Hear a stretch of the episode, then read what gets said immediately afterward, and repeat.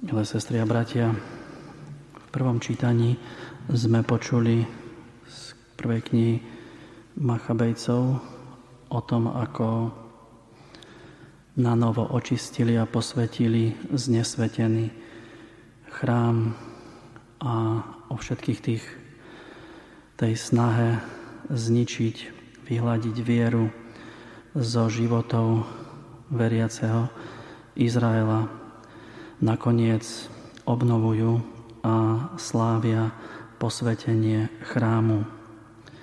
V Evangeliu sme počuli o tom, ako Ježiš vstupuje do chrámu a preberá chrám ako pán tohto miesta a vytýka farizeom a zákonníkom, tých, ktorí sa zdržiavali v chráme, že urobili z neho lotrovský pelech.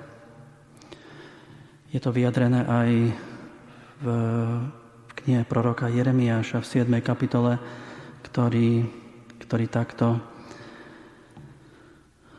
píše, nuž kradnúť, vraždiť, cudzoložiť, krivo prisahať, okiadzať bála a vláčiť sa za cudzími bohmi, ktorých nepoznáte.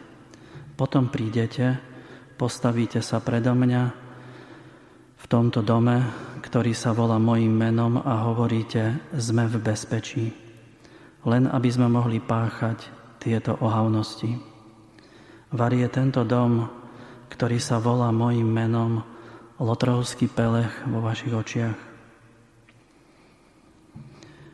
Vlastne toto Ježiš pripomína, tento výrok e, proroka Jeremiáša. A je to aj dôležité nad tým sa zamyslieť pre nás, pretože je možné prichádzať do chrámu, modliť sa, prinášať obety v snahe nejakým spôsobom manipulovať, podplatiť Boha, mať dobrý pocit a cítiť sa bezpečne. Ako zlodeji a zbojníci, ktorí majú svoje skrýše bezpečia. Ježiš ďalej hovorí, že denne vyučoval v chráme. To znamená, že Ježiš, že chrám má byť aj miestom počúvania Božieho slova. Aby sme prichádzali do chrámu, pozorne počúvali slovo života, Božie slovo a aby sme vychádzali z chrámu ako proroci, nie ako zbojníci.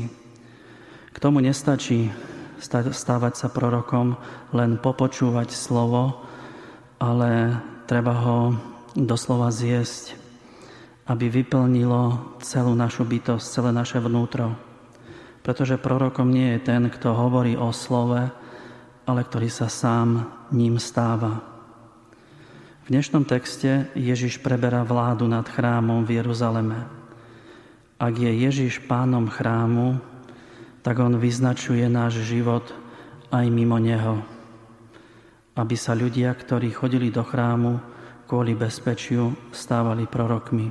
Prosme o to, aby Ježiš bol chrámom našich životov, našich spoločenstiev a aby sme v ňom nachádzali to skutočné bezpečie a radosť. Amen.